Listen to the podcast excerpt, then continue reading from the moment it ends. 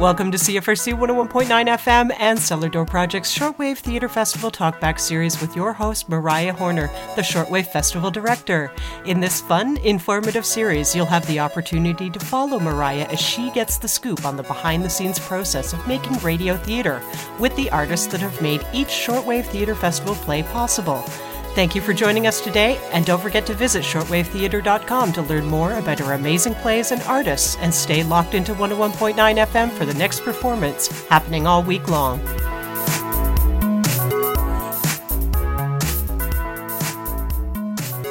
So, hello to those listening. My name is Jill Glatt. I am a theater enthusiast and arts participant in Kingston, and I'm here today with the cast and producers and you know dramaturgs and leads of the fantastic live um, radio theater play Talk to Me.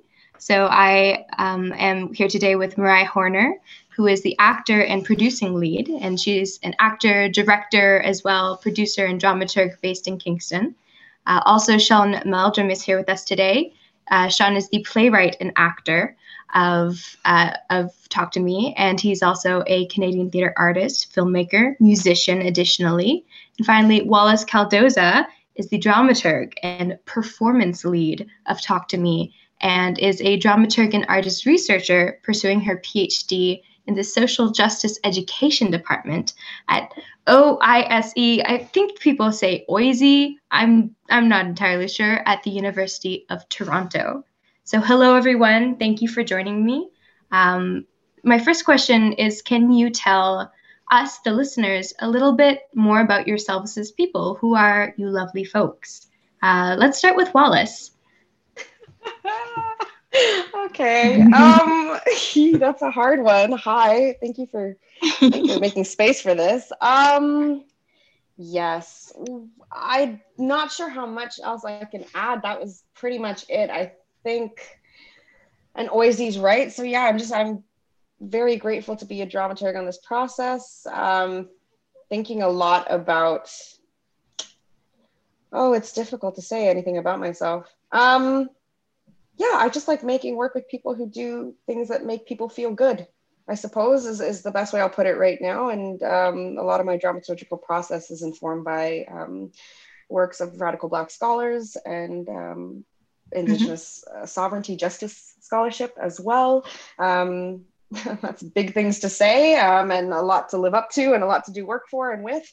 Um, but that's kind of me in a nutshell at the moment. I think I'm currently on that wave of, of not having a particularly structured identity, which sounds so pretentious. sometimes that's the best way of of identifying is not particularly structured. A little bit of everything, maybe. Possibly, and I think I'm really made up of all the beautiful people like Sean and Mo and you yourself, Jill, as well, who um, who make me make me able to be who I am. So thank you for that, really.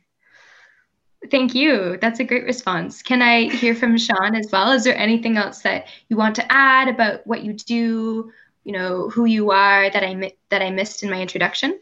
Uh, no, your your introduction was great, and uh, definitely appreciate your time uh, here tonight. I guess I'll just add, I, I just graduated from uh, a graduate program in audio engineering or sound design and production. Uh, and uh, so that's been a really awesome new set of skills to be moving through the world with and to be creating with. And there's something about sound that uh, works so much on the, mm-hmm. the cerebral part of the brain and it's all trickery and lies and it's all about what you can get away with. And so it's been quite a delightful path to, to discover. And as you mentioned, I play a bit of music, so it's been a, a very, you mm-hmm. know, it's been a lot of faces to names in terms of co- musical mm-hmm. concepts and uh, acoustic concepts and yeah everything ties back to uh, you know just vibrations in the air. And so it's all physics at a certain point. And yeah i've just been having a blast with it. That sounds wonderful. Vibrations in the air is a, a good way to think about what you guys are getting up to. Uh, thank you so much sean. And mariah is there anything that you want to add as well? Um, you know maybe maybe what what you're feeling currently or you know who you've been identifying as recently? Yes. I mean I love Wallace. Thank you for that offer of like I'm only like for me personally, I feel like I'm only my work is only as interesting as all the interesting people that I get to work with. um, mm-hmm. But I currently am also a PhD student uh, at Queen's in cultural studies, and you know when the when the pandemic hit, I was working full time as a freelance theater artist and a bartender, and both those things came to a screeching halt. So I uh, shifted and started doing my PhD because I, you know, have the privilege to do so. And um, so I've been thinking a lot about um, non-hierarchical ways of making theater. I've been thinking a lot about abolition. I'm really interested in. Uh, I'm, you know, hoping to to think through dramaturgies of abolition, and then otherwise, I'm just like a big time lover of of Kingston. You know, I have I've been a, a artist in Kingston for almost 10 whole years now and can't get rid of me yet. um, but I think that like Wallace said, I feel super grateful to to you, Jill, and to the to the platform that is shortwave and um, you know, an excuse to like Wallace said, make work with people who make work that makes them feel good. So I feel like I'm in good company. I think that you guys are all, you know, seemingly very well suited for for each other in this project. Um, and I guess my next question is how did you end up all working together and coming together to create Talk to Me? Um, would maybe Wallace like to speak uh, speak to this first? She would, but she was not really. I don't think I was at the um the initial point of Genesis. So in fact, I will uh, pass ah. this along to. Yes, I wish I wish I'd come up with this, you see, Jill, but I am not. I was not thinking ahead of pandemic, so I don't not take credit. I cannot. So I don't know if Sean or Mo, um, either of you oh. want to field kind of Genesis questions. It starts with Mo. Yeah, so this project was born out of um, there's an amazing theater and arts com- uh, organization in Kingston called FOLDA or Spiderweb Show, and FOLDA stands for mm-hmm. Festival of Live Digital Art. And it's run by, like I said, an organization called Spiderweb Show, and they're relatively new to Kingston.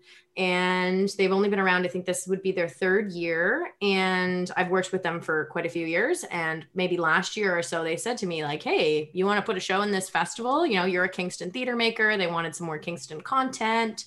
Um, and it was really interesting for me because i'm not necessarily uh, the kind of work that i like to make isn't always digital so sean and i have known each other and have worked together for almost 10 years sean was a part of the original cellar door crew when we were at Queens still Super. making this work.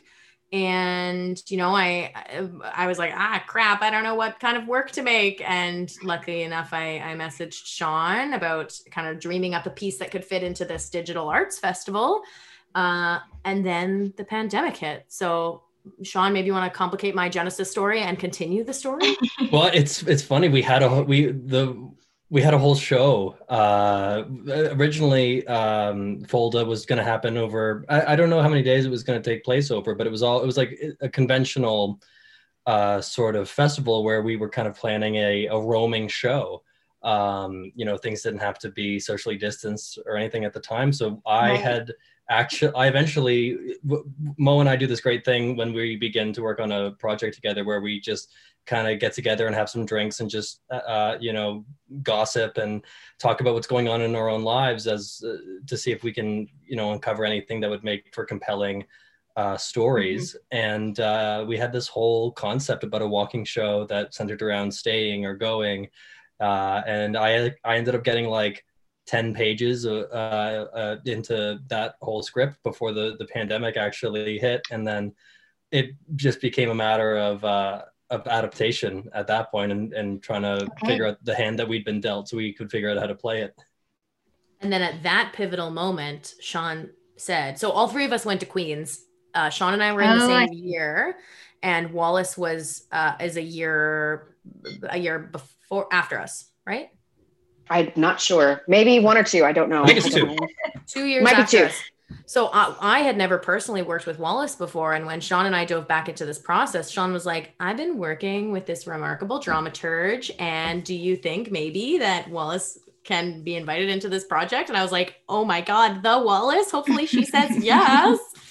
um, and then I feel like all of this process of adaptation, like I can't say I'm a dramaturge too, but I like Wallace could could school uh, that thought. Oh, please! All this process of adapting. They're both Sean, great. They're great dramaturgs. Both. But all this process that Sean, you know, was just talking about about adaptation, like Wallace really was a guiding light, I think, for that. And, you know, I'm not sure that we would have really been able to like flip this piece on its head upside down, ups like ups right side up over and over again, um, without this like beacon of of thoughtfulness that came from Wallace's practice as dramaturge. So then Wallace entered the picture and the West was history. we also love the baby voice, Jill. it's, it's so comforting and nostalgic, isn't it?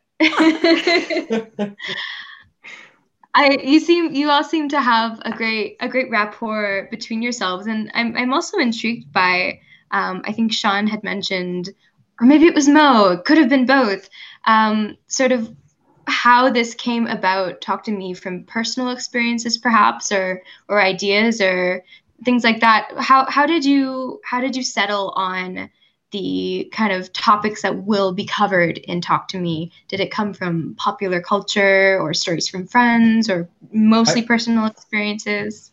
I got to throw it to Wallace because was we were talking about things that we could do, and it was Wallace who was like, we got to think about the situation. We don't, she didn't say we gotta, but she offered, what if we thought about this whole situation that we're in, in terms, because we wanted to react somehow to what was happening in the world. It didn't mm-hmm. feel right to ignore it. But Wallace was the first one to go, uh, what about we, what, what's like the best thing that could ever come out of this? And that's what brought us mm-hmm. to, to love. And so Wallace, go off. Wallace, go off. Yeah, yeah, yeah, yeah.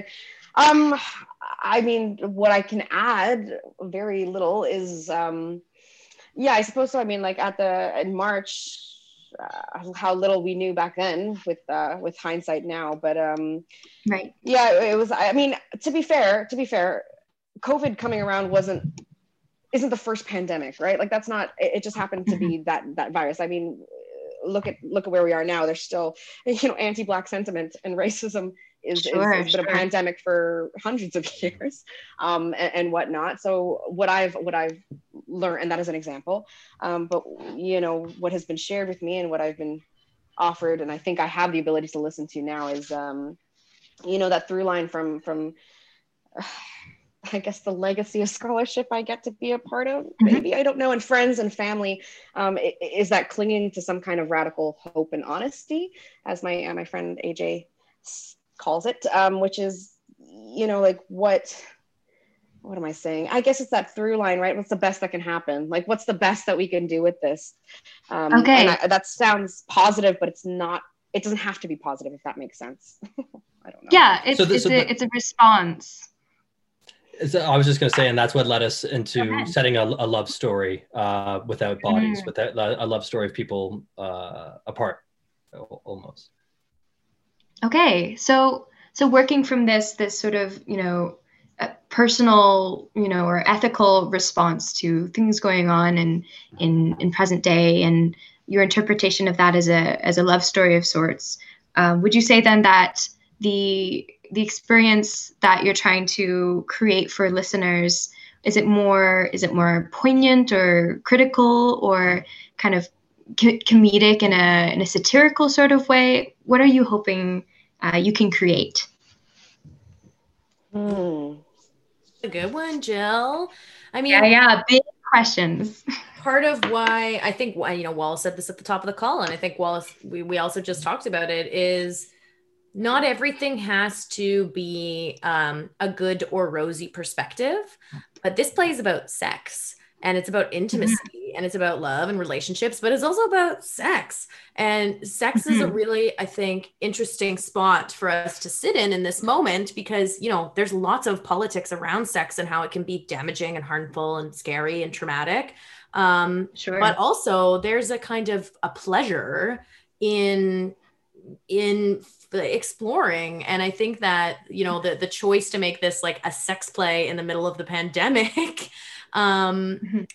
you know, I never ever want to like think about the work I'm making as like a distraction from the world. I think that's really, da- I think it's really dangerous sometimes when when theater artists are like, just come see this, it'll make you feel better because Right. you know theater has a real responsibility, um, or can have a real responsibility to respond and imagine new futures.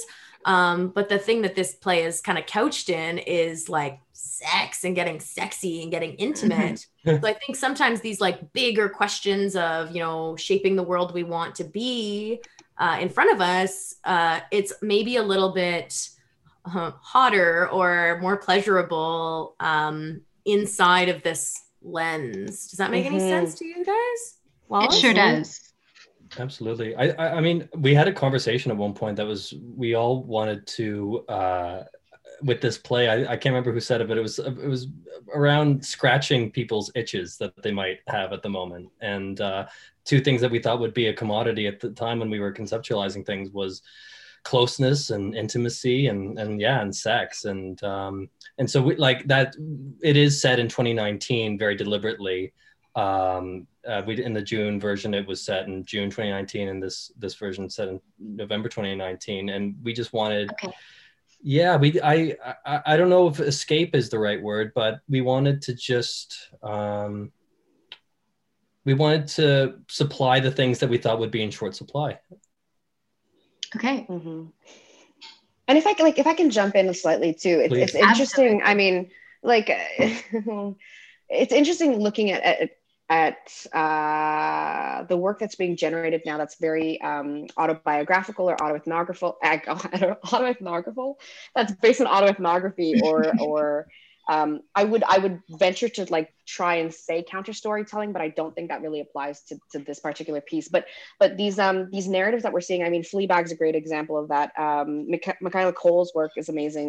Um, i'm thinking of television now. Um, but we've seen it in theater and and all different types of mediums where people are starting to uh, starting to ask the questions of like is is this close enough to real life? Like is this a real life story? Or or you know it- it's an interesting um, it's an interesting study and this is where i think the critical part comes in to an extent is is getting to have these opportunities to put quote unquote and i'm putting quotation marks very hard around real life on stage per se. Um, and in this case it's in a different stage uh, setting if you will. So there's something in there too i think about just um, it's interesting as an arc like if you're looking at the archive of, of work that's being done by people around our age about the contemporary context um, specific parts of the contemporary context albeit um, but it's interesting to see those questions kind of being uh, del- as most said, delivered, delivered, offered to the audience within a framework that is talking about um, bodies and intimacy and, and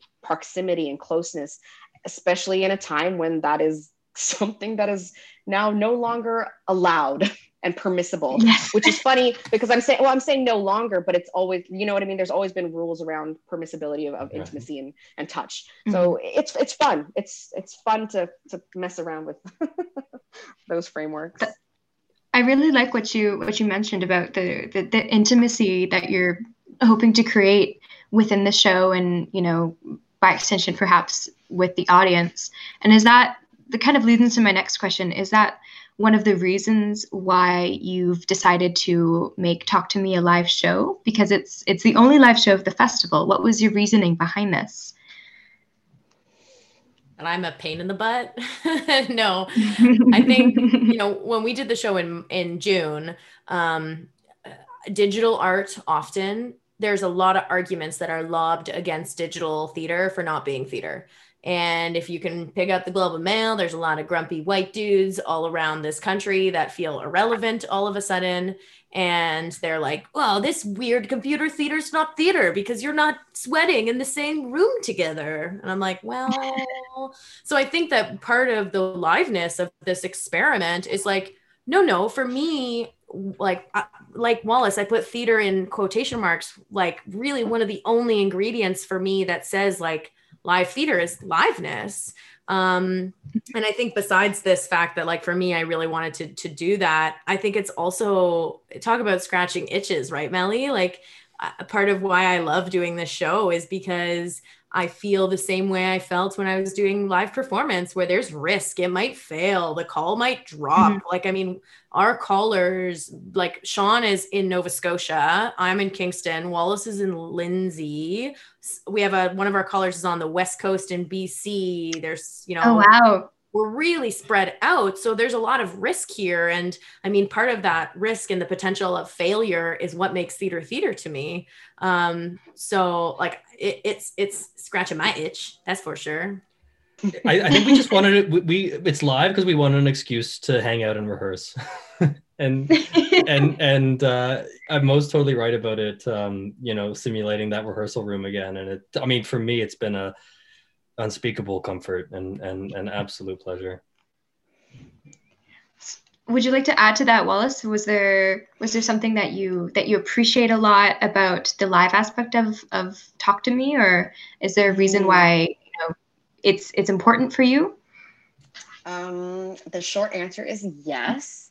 the bigger answer is one that I will have to get back to you on fully because I will have to think about it more. But I mean, the only thing I can offer is that it's it's a different kind of demand liveness. Um, it's a different kind of contract that you enter into, and I, I mean, this is speaking really to, to Mo's point about the risk of it. Um, I don't know. It's it's it's it's a tricky question because I, I think my brain is immediately going to like, well, what's the opposite of live? Like, right? Like, you know, like dead, like dead, pre-done. Like, you know what I mean? Like, I don't know what the I don't know what the antithesis to liveness is besides like pre-recorded or whatnot but i mean for me it's fun it's kind of fun to put out the word death in there too you know what i mean like what's dead theater look like is that is that the opposite to live sure i don't know um but it's it, but it's an interesting you know liveness too there's like a there's a bit of a privileging of of time and it you know it really throws into question how we how we determine what again what theater quote unquote is and and and what good theater is. Is it live theater you know what i mean? Like it's it's just an interesting right. um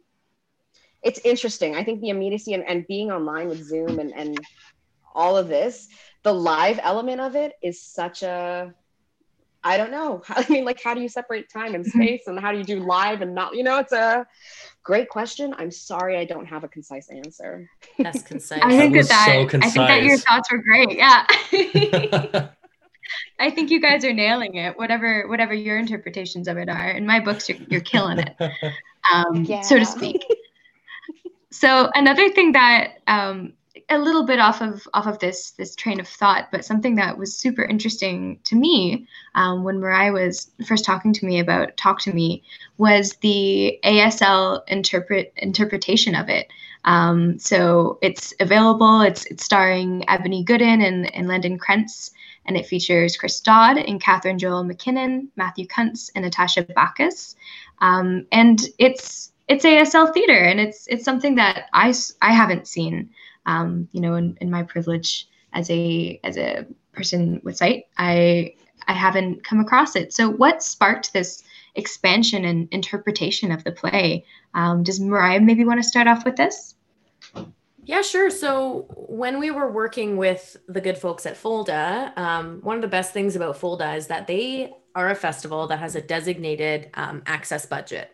So, um, you know, I still think there's lots of work that we can do, but one of the things that's always been awesome about working with Folda is this question of access. It comes right at the beginning. It comes when you start rehearsals and when they start talking to artists. It's not, it doesn't happen after, right? It's not like the the two weeks before we're like, oh crap, we need closed captioning. One of the cool things about Folda is they really make space and put money towards that process. Um, so when we started doing the show this summer, uh, in Folda, we realized, you know, this is actually quite an accessible show for folks who are either blind or have low vision, right? Because it's all audio. Mm-hmm. Um, and then the amazing access uh, director at Folda, his name's Clayton Baraniak, um, brought us, you know, we had a meeting with him and he said, you know, what would you folks think if we had an entirely, um, an entirely stay or a video version in ASL uh, alongside the show. And the, the, important thing is here is that it wasn't a translation. It wasn't like we did the show right. and there was um, a, a, person who was signing along. Basically we had like Sean generously, we handed the script over to a collective of deaf artists. Um, Sage mm-hmm. Lavelle was the the directing lead, an amazing artist based um, has a has a company called Deaf Spectrum. If you ever want to look into some resources, but Sage directed a fully. It was a totally different version. It was like ten minutes mm-hmm. longer, and you know, awesome. it, it, didn't have. It's like there's no audio in it at all. It's only ASL. Mm-hmm. Um, different storytelling, different actors, different play. And I think that this was a really uh, meaningful process for me as an artist because it meant, you know, like it's not the job of hearing folks to say what deaf folks need. And I right. think kind of the best part about this show is these amazing deaf actors were like, now we love this play. Can we just do our own version? Is that cool with you guys? And we're like, yeah. See you there. So that's kind of where it started. Um, and it's been really awesome because we connected with all these artists later in the summer and they've given us permission to replay their version from this summer. So um, tonight, while you're listening to Talk to Me, you can also visit the Cellar Door Project Facebook page and watch this ASL interpreted version which is super hot, extremely hilarious, and was like such a pleasure to collaborate with these artists. That's fantastic. Uh, did you want to add anything to this experience, Sean or, or Wallace? Sean? They were, uh, I'll just echo everything that Mo mm-hmm. said. They were just such lovely people. It was such a, a, distinct pleasure to get to meet all of them and to watch their work. And um, we were lucky enough to be able to sit in on a rehearsal and we just all just kind of sat there like slack jawed. I remember just going like, what is this, this sexiness before our eyes? Um, yeah, it was, it was just really cool to even, uh, you know, share a, share a play with them. Uh, and, and yeah, it was awesome. Wallace? Oh, I don't think I have much more to add. I just think it's um, you know, another another not even another reminder, but just like another kick in kick in the pants. It's like you, you mm-hmm. if you know theater, whatever that means. It like Mo said, it, it's never accessibility like as an afterthought. Um, makes no sense. It makes no sense. You have yeah. it is ne- it's intrinsically like you cannot do work without you just can't. You have to do it. you have to do all the work and and that's not saying like you yourself by yourself. I mean you and the and, the, and your community, whatever that means, has mm-hmm. to has to like you just have to. because it's it's just so necessary and it's uh you know very very full of gratitude is this something that um that you know accessibility as as intrinsic to intrinsic part of creation is this, is this something that you think is is becoming more and more kind of common or or known or understood by other other artists and creators in the theater scene? Is this something you're seeing more of? I think once it gets on your radar once, um, it has a better chance of staying with you. I think what it feels like um, people who are advocating for more accessibility feel like they're up against is just people who've never had to think about it um, you know we're right. all everyone's dealing with so many things on a given day you know if it's if it's if you if you're having a hard time getting out of bed in the morning you, you're not a person who's going to be worried about you know uh like the people that you don't interact with but i think that once you have you know one interaction like for me even uh, mm-hmm. like one collaboration with uh, these deaf artists and it's really opened up a, an entire new way of considering the world. Like like um, how does your life change if uh, if, if you're unable to hear uh, that and mm-hmm. it's I, I, I yeah once it's on your radar hopefully it, it stays on. Because um, I've noticed that for other things in the past with myself but I don't know if there's any insights that uh, more Wallace have on that um, in terms of, I mean, in terms of other creators that, that are doing this work, I mean, Cahoots, uh, Cahoots Theaters is an amazing amazing company that's doing it's always that's always been doing work around um, making sure that people are not othered further on whatever front that may be in whatever terms of whatever accessibility term that may be um, mm-hmm. You know deaf spectrum as, as mo said clayton Baraniak his company mo remind me the name electric um, electric company yes electric company um, another you know there's so many instances of it happening i uh, so I, I I don't know. It's a tough. It's a tough question because like I think there's a lot of um, oh, there's a thought there about me trying to critique liberalism, but I, I will defer instead to Mo and, and see if she has better thoughts because I'm just gonna go off on that tangent. I mean, I love your tangents. It's me loving your tangents. But I mean, all of these points. Uh, do I think that theater in this country is doing enough of the work? Hard no. Do I think that um, a lot of artists that identify with the disability justice movement and identify with mm-hmm. um, you know abolishing anti-black racism in the institutions that hold it hold it high uh, do i think that they're doing that work? Oh heck yes. And i think where i you know me i am indebted to learning um, you know learning how to ask these questions like sean learning you know once it's on my radar it's my job it's my job to keep it on my radar. Mm-hmm. and you know, I'm a big Wallace knows because I've been like, yip, yeah, like just I can't stop talking about this book that I've read this year. It's called Care Work, and it's by um, a disability justice advocate and artist named Leah Lakshmi Piepzna-Samarasinha. Um, if you just Google care work, you'll find it. Um, and one of the amazing things that Leah says about about ac- access and arts is she's like, you know, making pieces accessible it actually makes the world better for every single person. It's not just making the world better for someone who is just someone who is who is deaf. You are making space in your process for loads of folks to be able to feel like they can be honest about what they need. And that kind of care work and that kind of access work like that's radical love right? Like that's not just you know that's not just a good thing that you can put on your grant application. That is really mm-hmm. the work of being a good citizen and, and being a, a good like a, and even citizen but being a good person in relation to other people and um you know i'm indebted I, I i've learned a lot from conversations with my dear friend and artist in kingston aaron ball who also does a lot of this mm-hmm. thinking and unpacking um about how you know these kinds of questions and asking these questions as artists and like sean said keeping this on our radar that is an act of love. It's an act of love for yourself. It's an act of love for for everybody. Um and it also is like you know i love i love being and I, I can't speak for everyone's process but as an artist i love that moment where i feel like i don't know what to do I really love that like moment where I feel like there's an obstacle or there's a challenge or there's an mm. offering. And um, one of the things that Leah says in the book too is she's like, you know, di- folks who are disabled or folks who are deaf have been figuring out how to collaborate to survive, who've been figuring out how to um, live live lives joyfully for a long time. So if we would just, as able-bodied people, listen uh, or mm-hmm. make space, then you know we can learn so many things that will not just benefit those individuals, but and, and benefit everybody all at once.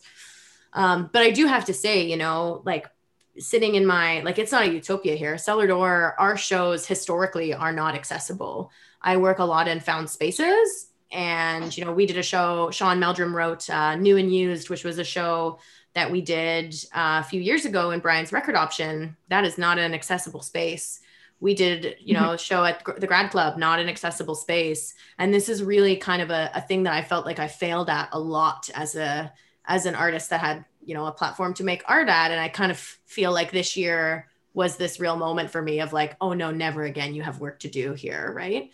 Um but you know it, it, hasn't always been like that. And I, i'm i'm not proud but i'm honest to the fact that i've, I've failed that a mm-hmm. lot as a producer in the past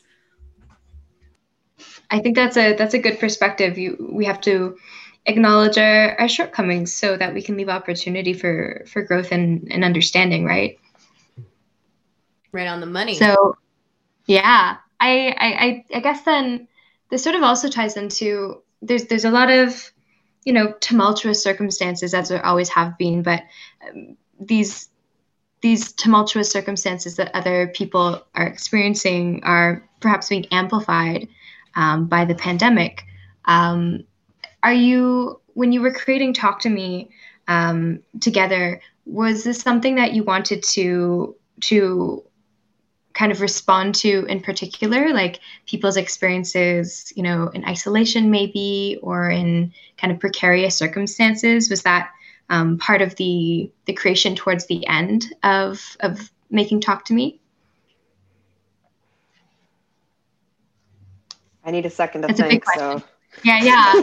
I guess yeah. it's just sort of yeah. I'm asking the big the big questions. I got too excited, guys. Um, maybe maybe let's think of um, how has how has Talk to Me.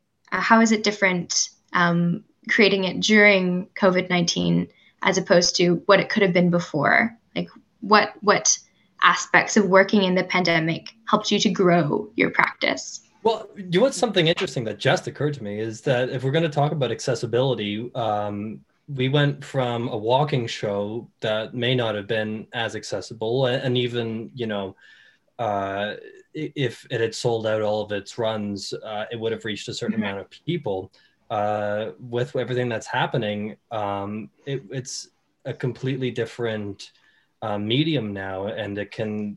Right. It, it, it's almost counterintuitive. it's I would never go as far as to call it any sort of blessing, but um, you know, in disguise or not. But uh, we're able to reach a, a, a, lot of people now, and so when we were factoring that in, when we realized that we were going to be able to, you know, the, the, the crazy thing mm-hmm. about this pandemic is that it's not just happening to one of us or two of us. It's happening. Yeah. There is not a single person in the world who is not affected in one way, shape, or form by this. And so, yeah, we we absolutely um, factored in. You know, we we we see the theater that we make, the art that we make. I know this is the, true for all of us as you know our way of responding to what's happening in the world. Like we were all taught at Queen's Drama. You know, if you're going to put up a play, gotta you should think about it. Like, why are you putting this play up here? Why are you putting it up now?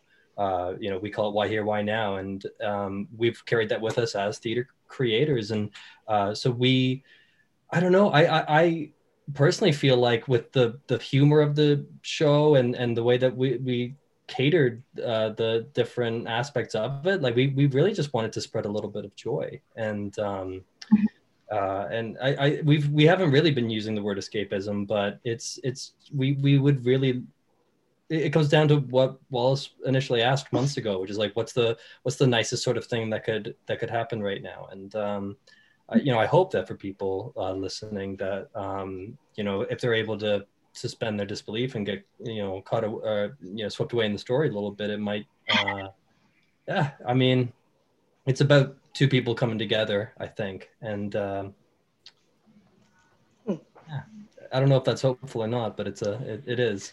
I think that was yeah, I think that was right on the money as as we said before.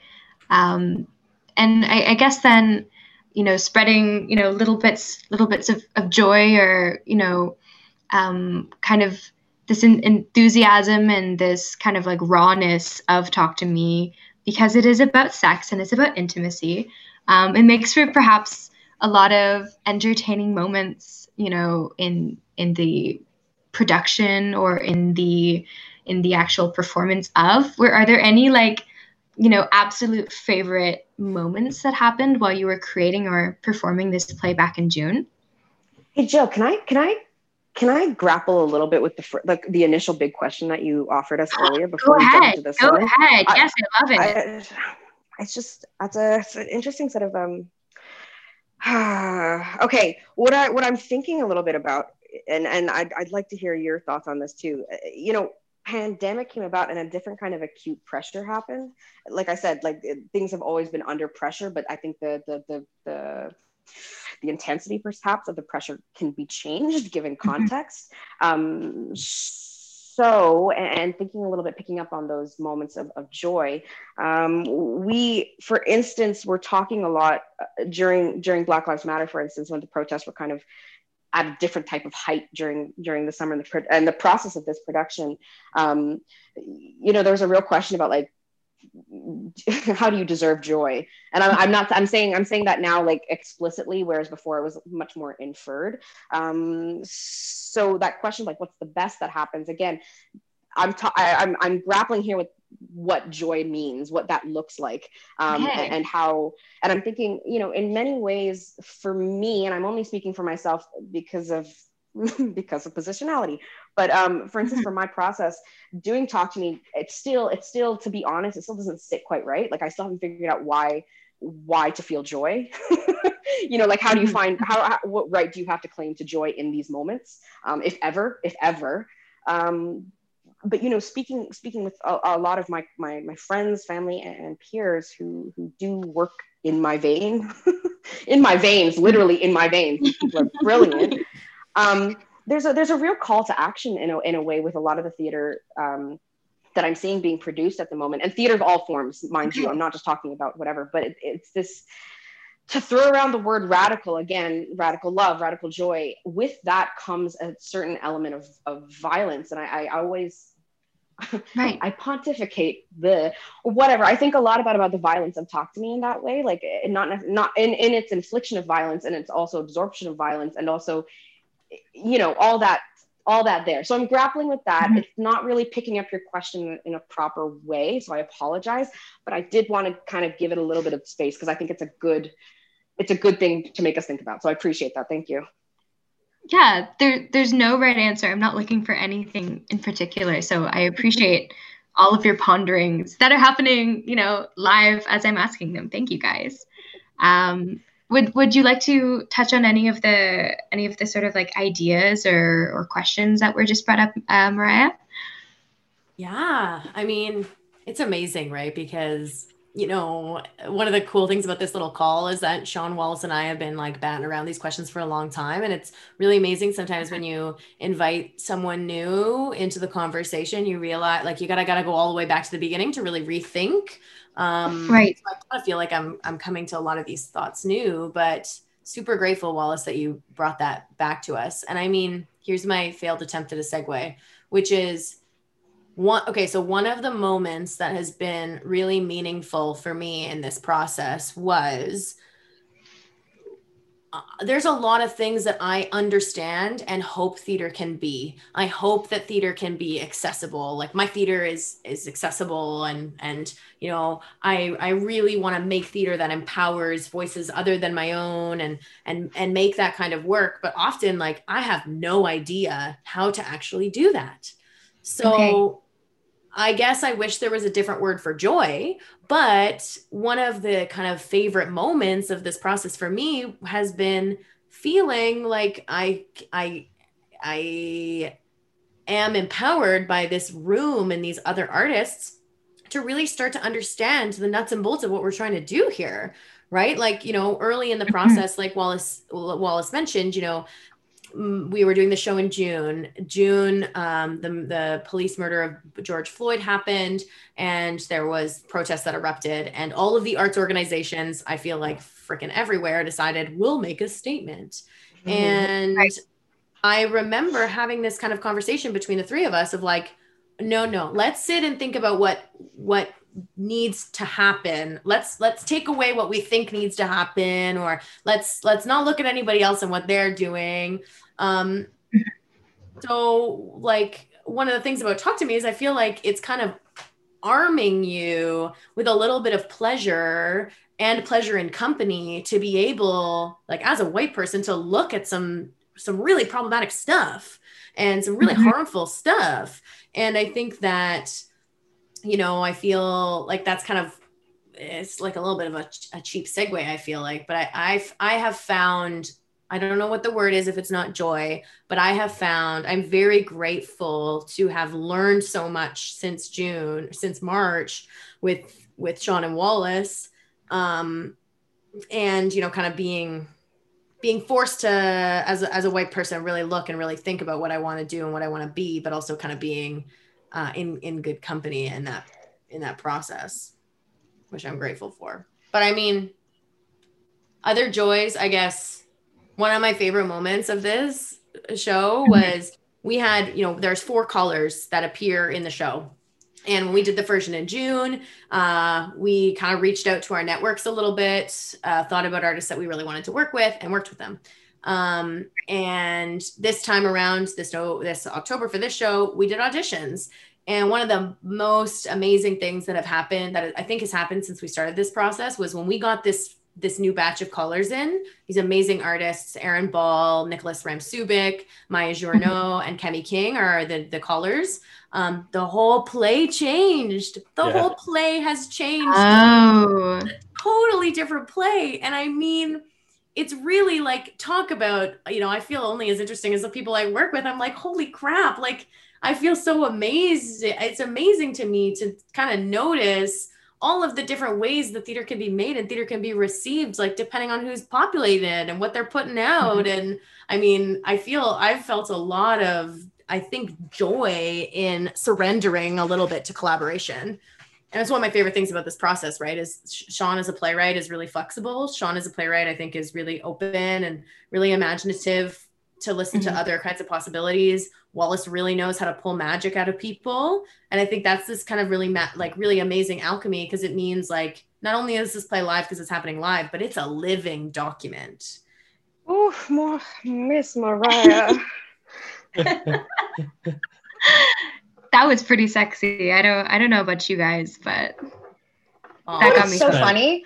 So funny. Mo, you're speaking, and I, I'm t- I'm like I'm sorry. I'm separately messaging Mo right now because sometimes I just have to because she, she spews brilliance. But I'm I'm talking like this is you're talking about reciprocal gratification, and then I'm like, no, you're talking about being a good lover, and like that's what Mo really.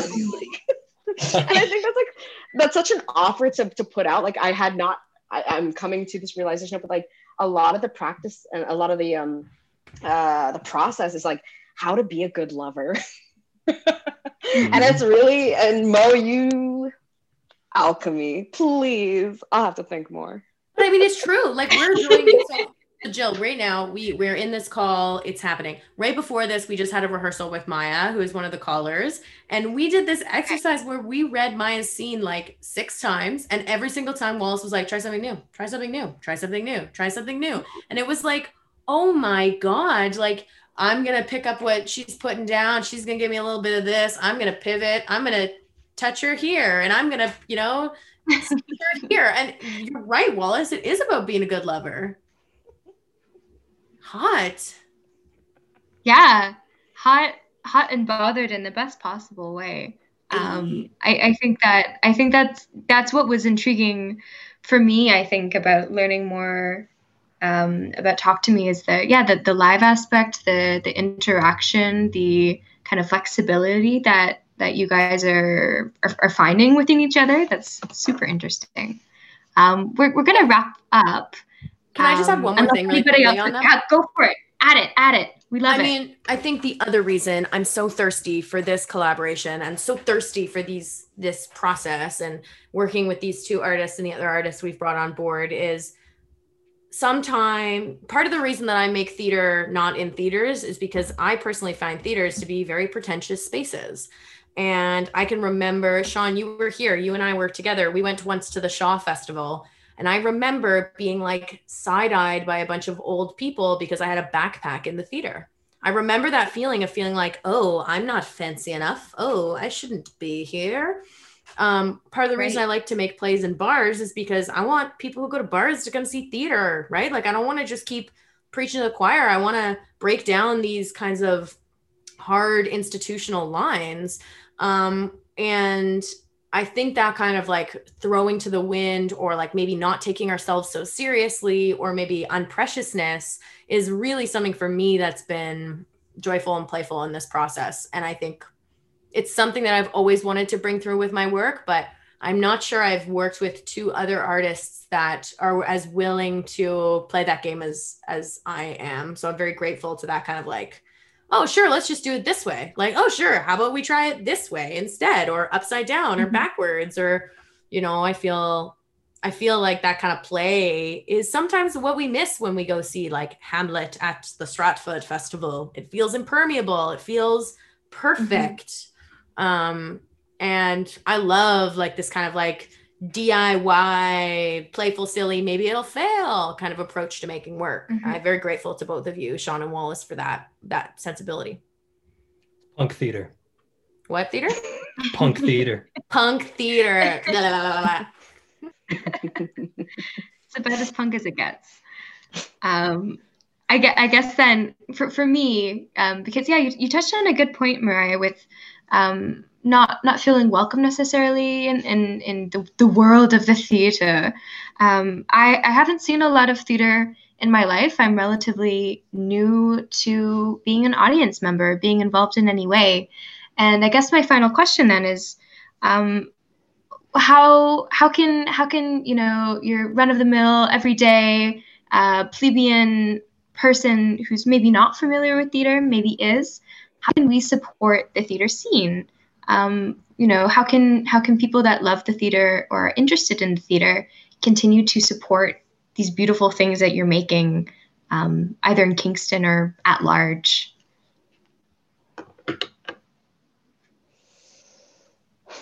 I'll probably have the le- I'll probably have the least amount to say here, uh, so I might mm-hmm. I'll I'll just jump in and get it out of the way. But I just I just sure. think um, just you know whenever you can engage and and and um, there's a whole i was going to say go and but going has a whole new uh, set of context to it now. Uh, sure. you, you, don't have to go anywhere to go to the show as much anymore but um, yeah i think i think theater like all great art is a conversation. And um, uh, when it's a one-sided conversation it's never as interesting. So i think uh, anyone who wants to get more involved in in theater can start um, by being an audience member but I, I don't know of another industry that is more friendly towards getting involved because it's just theater is what you make it. It's what you can get away with. Mm-hmm. and and so i mean for me it was a pretty slippery slope from going to theater into making theater. So hopefully that's the same for a lot of other people out there.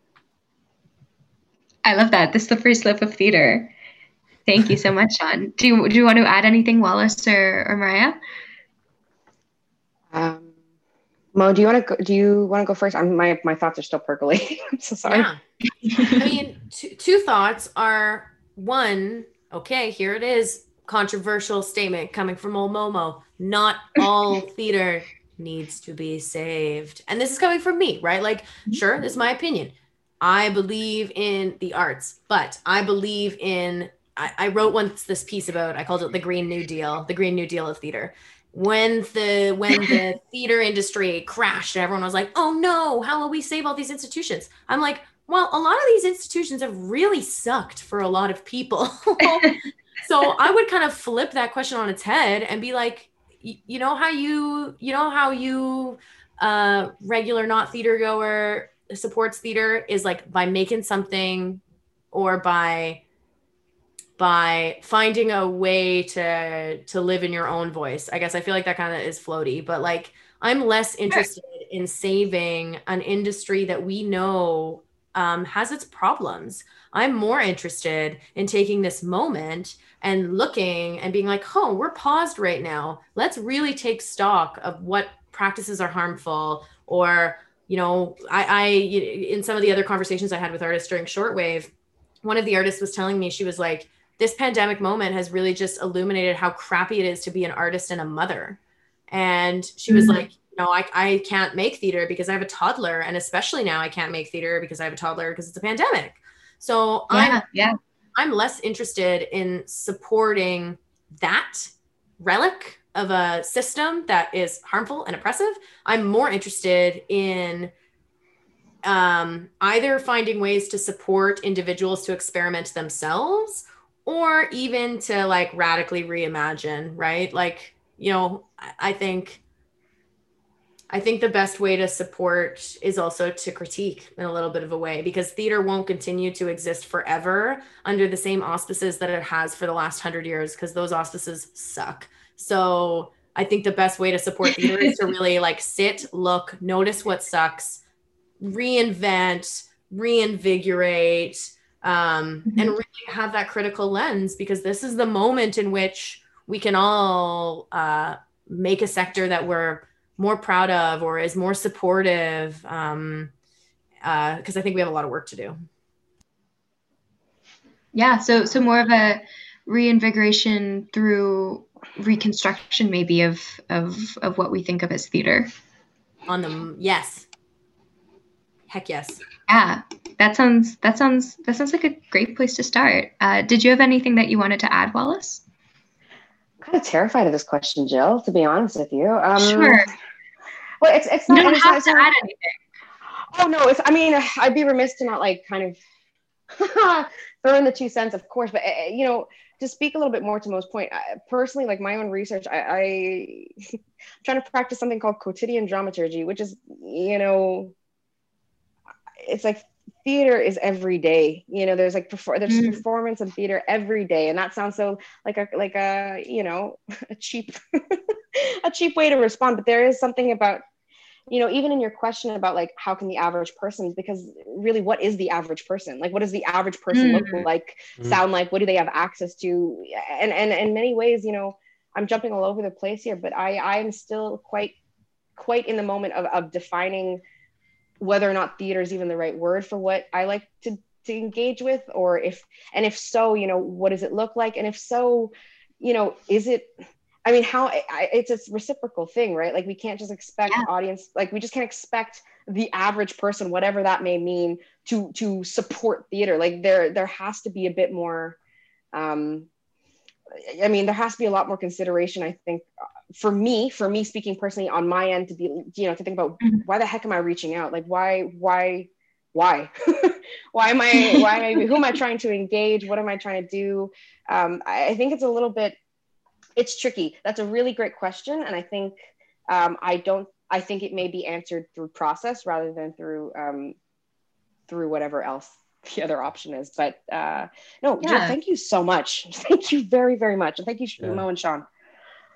Yeah, thanks to all of yeah. you. Yeah, I I think that for me, um, you know, knowing knowing relatively little about Talk to Me, and um, I haven't seen it yet uh, or listened to it yet, I suppose. Um, and I'm very, very excited to. So I'm, i kind of went into this blindly.